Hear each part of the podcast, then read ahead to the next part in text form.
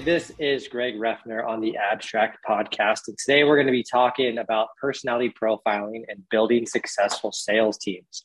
So I am joined by Barry Saltzman, founder, CEO of Saltzman Enterprise Group. Barry, please say hi, sir.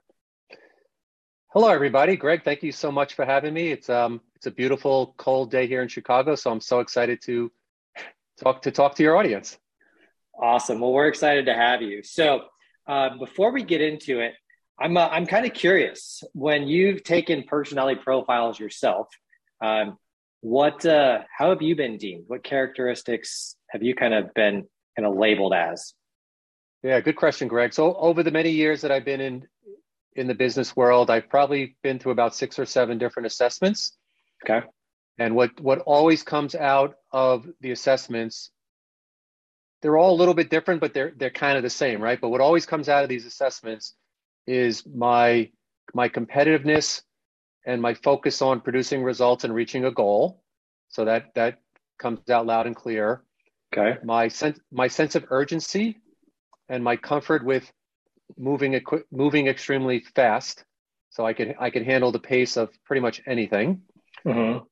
And the other one that comes out many times is my it's I call it exacting. So my my attention to detail and more of a systematic way of thinking. So it's a, it's a logical, systematic way of, you know, you got to do one, then two, then three before you get to four. Okay. So it sounds like maybe a mix of dominant and analytical, maybe? That would be fair to say, correct? Yep. Okay, cool. Um, and have you found that that's pretty consistent across all the different personality profile assessments you've done? Kind of the same results come out of that? Yeah, from from a from a high level personality perspective, yes, each each tool goes a little bit deeper and different with with you know what they're looking for, but th- those are the things that come up most of the time. Um, one one assessment tool many many years ago said that I should be in HR, which was I found interesting. I never, never never thought of myself never thought of myself as an HR person when I was younger, but now I am many years later and older, and pretty much what I do is I address HR issues. So maybe maybe it was good foresh- foreshadowing for me, I guess. Uh, everything kind of came around full circle yeah. right there. That's awesome. Um, well, I'm a dominant, dominant personality type. Um, so I've taken, I think, three or four, and so um, it's a, it's always been interesting how, um, and I, my wife was like, I didn't need a personality profile to tell you that, Greg. Like she knew that all along. So it's always interesting. I found that most people in sales have some type of dominant component of their personality. Um, would you say that that's generally fair to be true, Barry? Yeah, it depends on what role within sales, Greg. So there, if you're looking at the hunter role, the person that has to wake up in the morning and actually go hunt and find business, you know, they're going to want to have that. You know, if you're talking dominant in the disc world, yes. In, in other profiles, it could be controlling, where they're very goal oriented, results oriented. If it's more of a customer service account manager, more of a nurturer, um, you you might want to dial back the controlling a little bit because that might be a little bit too much for a customer in terms of day-to-day relationship. So so again, it depends on the specific role within sales, but hunter for sure, dominant makes sense. Yes. Okay, cool. Well, let's dive into this a little bit. So you have 30 years of coaching experience, uh, global 100 orgs. You have a wealth of knowledge around this stuff. Um, so I think laying a little bit of foundation, making sure we're on the same page with the language we're using is, is helpful as we move forward in our conversation.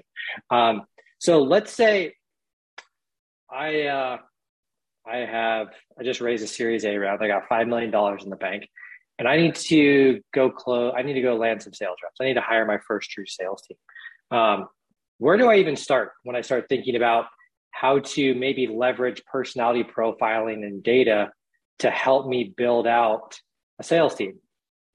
Yeah, that's an awesome question, Greg. So with, with one of the tools that I use, we look at what profile fits based on the maturity and stage of the company, right? So you just referenced, you just raised a bunch of money.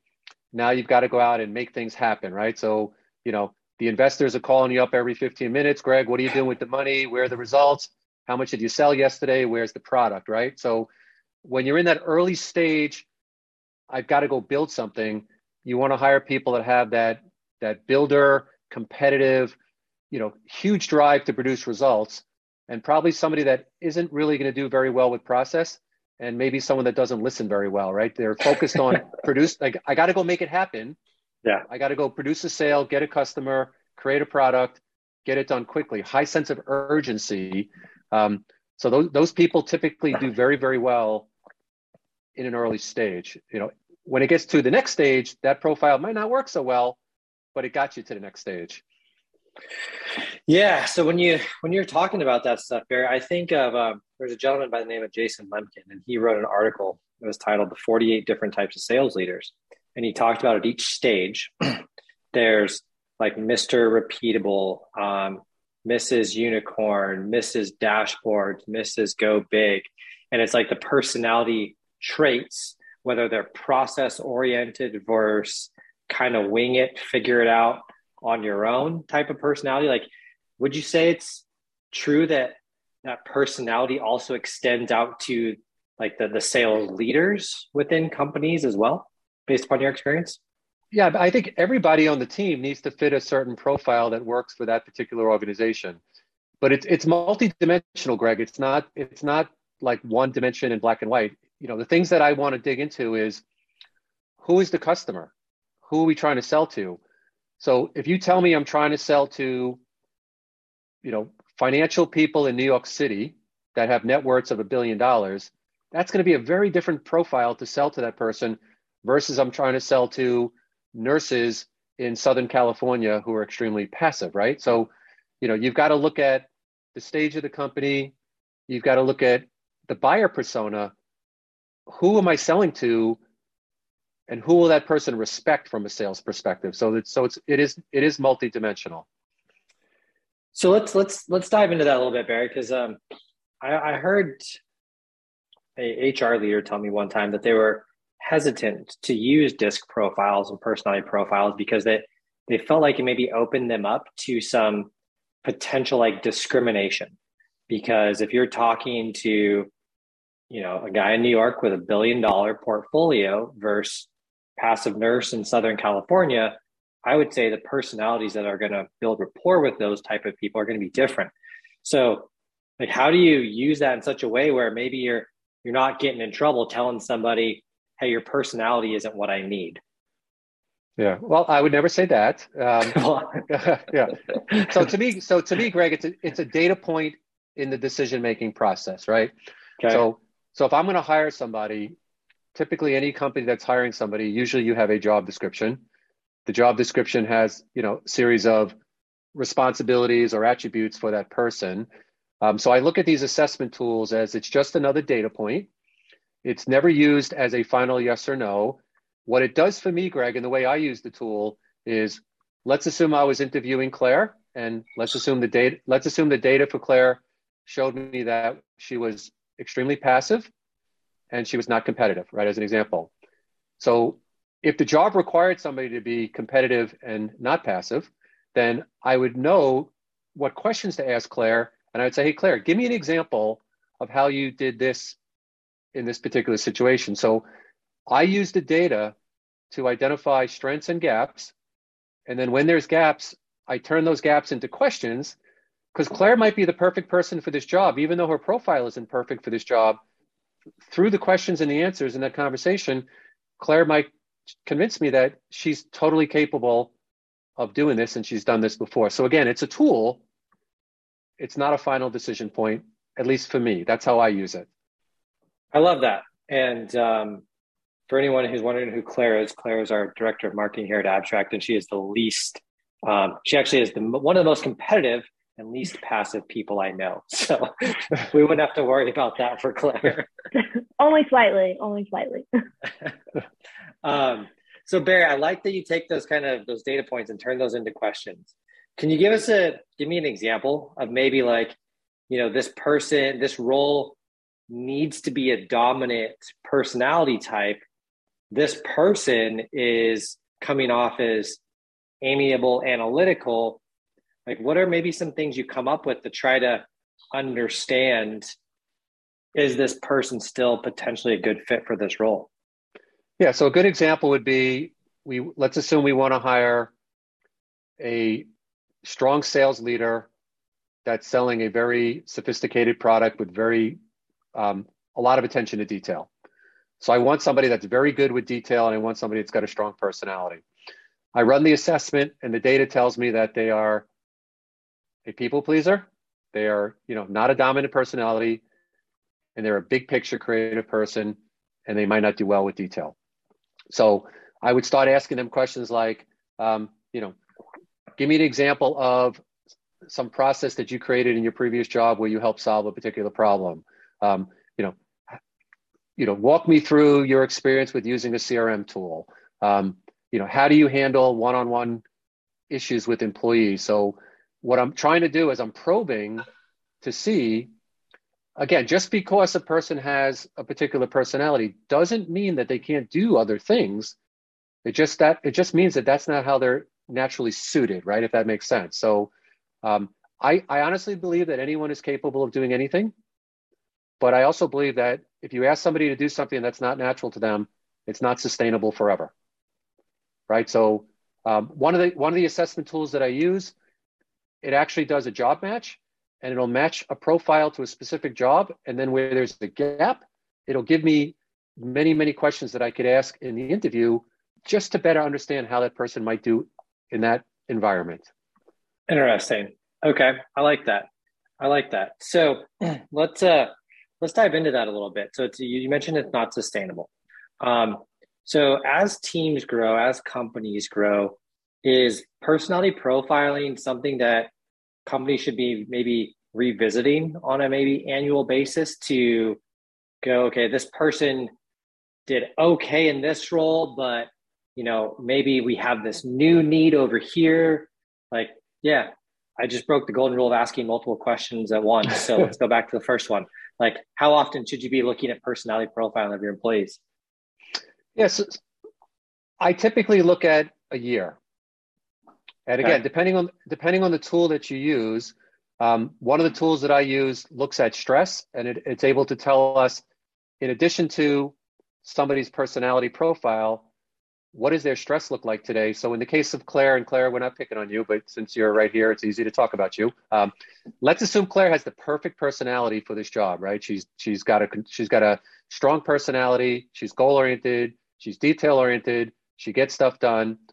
Perfect fit. And Claire has the perfect experience for this job. So one would think, I'm going to hire Claire. Well, one of my profiles will tell me that Claire is under a tremendous amount of stress right now. And even though she's got the perfect personality and the right experience, she might not have the capacity right now to handle more change. So, so with COVID and the world we're living in today, I think every six months might be more appropriate than a year, just because there's so much going on in the world right now that's causing people stress and most business leaders and managers have no clue whatsoever of how people are handling stress for two reasons. One, they're not paying attention to it.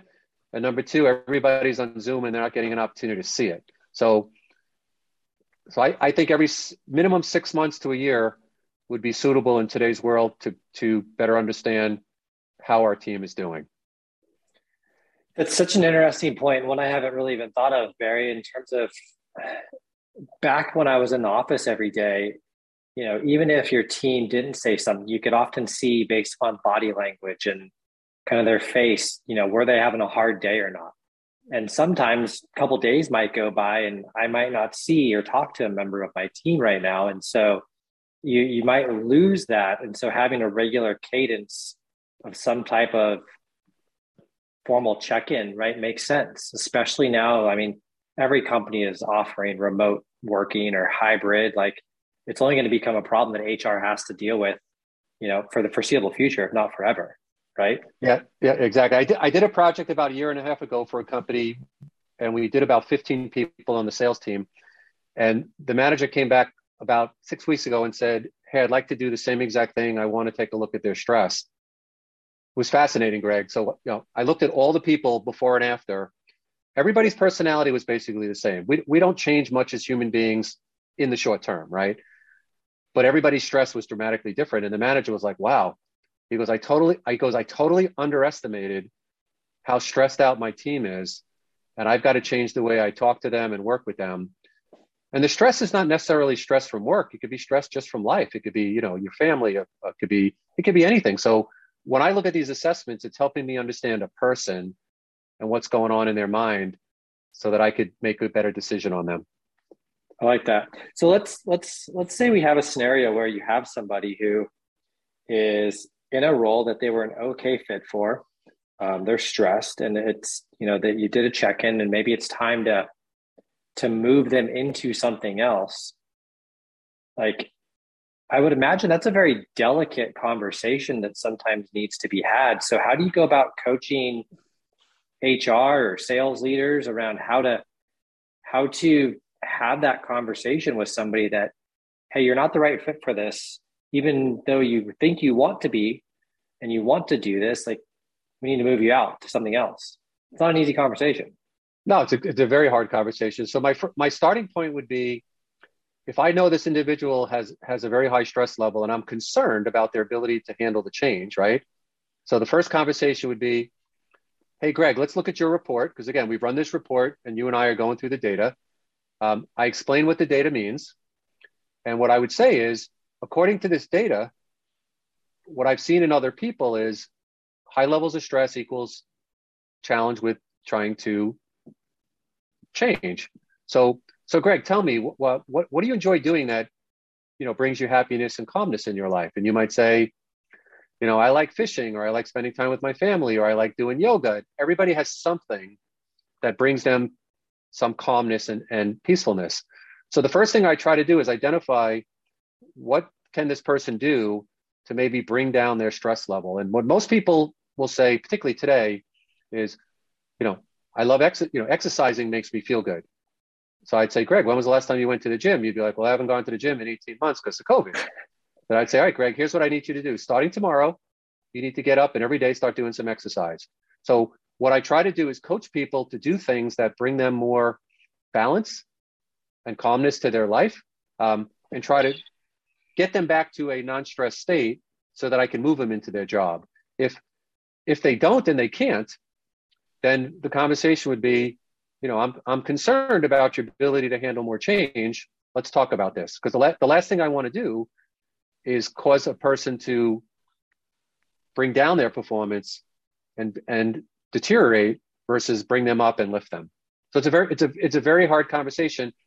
And depending on their personality profile, Greg would determine specifically how I talk to them, right? So if I'm talking to you, it'll be in a much different way than if I'm talking to someone who's introverted and passive and you know highly emotional.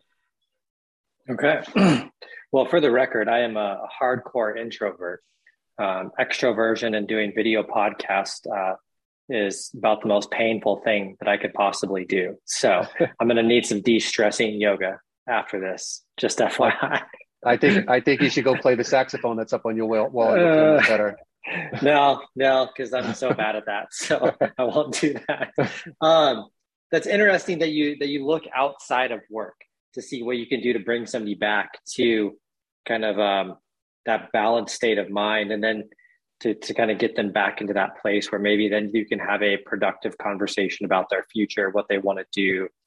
Um, and it, would you be fair to, is it fair to ask that as you go through that line of questioning that maybe what you find out that stresses them out is related to the gaps in their personality as it relates to their performance in the job and they're struggling with kind of filling those gaps yeah very very very well could be if if if you're asking a very creative, let's talk about the sales world. We hire a great salesperson.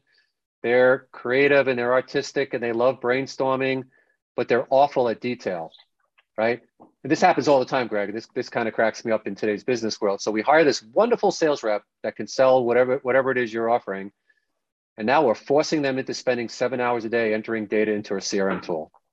Super smart and very, they are just yeah. they they they are miserable at work.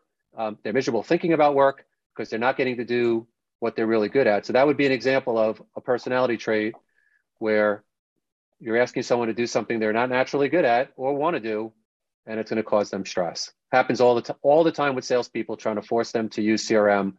You've got to explain to the rep how CRM benefits the rep so that they're excited about using it, not using it because I'm the boss and I'm like, Greg, you must enter everything and you must be putting all your data into CRM seven hours a day. That doesn't work with certain styles. No, I've learned the hard way. And uh, most of the super successful, never misquote a sales reps I know um, hate CRM data entry. And they end up actually even paying people on Fiverr or Upwork to actually do their data entry for them because they don't want to be bothered with it. So it's fascinating that uh, there's this like disconnect between kind of psychology and using personalities and different types of people and strengths and weaknesses and trying to fit everybody into this kind of box that um, yeah. that people don't want to be put into. So it's yeah, fascinating. Yeah, no, another good scenario that I see often is a person gets hired into a management role, and they've got that Type A personality, high D, highly competitive, fast paced. They want to get stuff done, and now they're dealing with a lot of bureaucracy and red tape. So for someone like me, where I make a decision, I implement it in five minutes.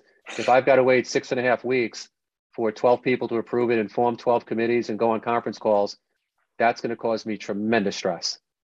Right. Yeah. So, so for each for each of the different personality types, it's just being mindful of not putting them in the in the opposite situation. You mentioned you're an introvert, right? So imagine if you hire an introverted person, you say, okay, Greg, you know, here's what I want to do. Next week, we're doing a president's club and I'm going to put you on stage in front of 1500 people.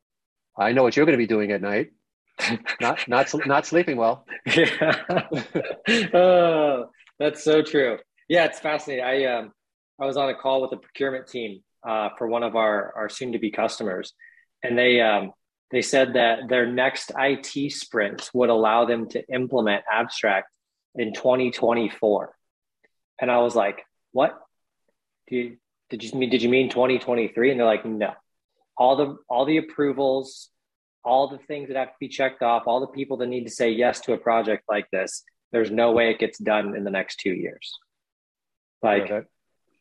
I could, I couldn't do that. I don't know what's worse, that or public speaking. Um, so yeah, that's, yeah. That, that's a, that, that's a, that's a tough one. Um, yeah, something something like what you offer to the market shouldn't take two years to do, right? I mean, you know, I think in terms of, you know, minutes and hours and days, some people are thinking in terms of months and years. It's, yeah. And again, this is all about trying to identify the right person that has the profile that matches the culture of the company. Because if you hire the wrong person, what's going to happen is they're going to leave. The company is going to waste money. The employee is going to waste their time. You know, so either create a win-win or a lose lose, right? So, yeah. So let's end on this question. So, we we touched at a very high level on the importance of like psychology and understanding people's personality profiles, and and it's really not that hard to deploy this test and then lean on individuals like yourself or resources online to understand how to go implement that change. Um, what's the number one reason why companies don't do this um, in your mind? So the first the first thing that comes to mind is the, the decision maker has a certain personality trait where they're a skeptic. So you've got the skeptic personality, which is, you know, Greg, don't don't you know, I've been running this business for 27 years. You're telling me a tool that takes five minutes is going to provide data? Come on. Um, and they just they don't believe anything, right? So then you have others that have used other tools, but they didn't have the right experience on how to implement the tool into their environment. Okay. You know what I what I don't want to do with the assessments I do is I don't want it to be a trophy that sits on the shelf. I want it to be a living, breathing document that people use um, as part of their business. So I've got to take a lot of time and really get people comfortable with the accuracy of the data and give them examples of how it could solve problems. But there's there's a percentage of the population that just don't like it, don't want it, and that's okay because I know who they are because I do this all the time. I just I just move on to the next prospect. I love it. All right. Well, Barry, this has been awesome. Um, it makes me just realize that as as as we grow Abstrakt, like keeping these things in mind. Like I remember my first conversation. One of my first conversations with Claire. I was like, Claire, you got to tell me exactly what you need from me, how long it's going to take, because if you don't do those things, I'm just going to ignore it until I get to it. And it may be important to you, but my personality is like, you got to be specific. And, um, you know, I know she probably loses patience with that sometimes, but I think it's important to communicate these things because it, it makes everything a little bit easier when everybody's kind of knowledgeable about how to interact and communicate with each other. Yeah, yeah. What so one of the tools that I use, Greg, there's an exercise that I go through. It's a little workshop. So there's two little two little exercises. One is called talk to me, and the other exercise is called understand me. And what I do with my clients is I would literally have you and Claire sit down and ask each other questions. And what I would say is, Greg, ask this question to Claire, but I want you to really listen to her answer. Because if you listen to what she's saying and you do what she's saying, you're going to get the most productivity out of Claire and vice versa. So, you know, it just comes down to taking time to understand our people and how does Claire like to be spoken to? How does how do I understand Claire? How do I understand you? And the hardest part about being a manager in today's world is everybody's different. So managers have to be mm-hmm. mindful, and it's no different than if you have if you have multiple kids or if you have multiple pets. They're all different. And if I talk to my one son the same way as my other son, it might not work. So it's it this mindfulness thing that everybody talks about.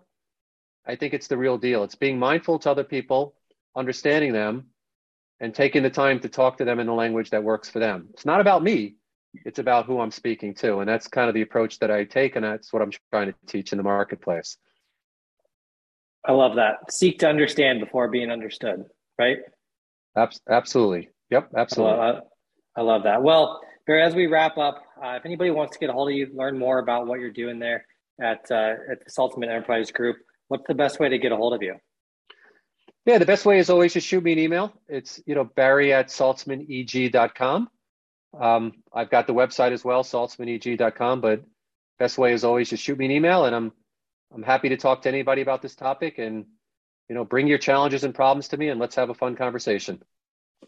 I love it. I love it. Well, thank you for your time today, Barry. This was a really good reminder for me to uh, kind of go back and relook at some of those things, um, and also things to consider for us as we grow our company. So, really appreciate the time today thank you again for having for for being a part of this and having the you join our podcast today. Thank you so much for having me. Had a lot of fun. It was awesome. Cool. Bye.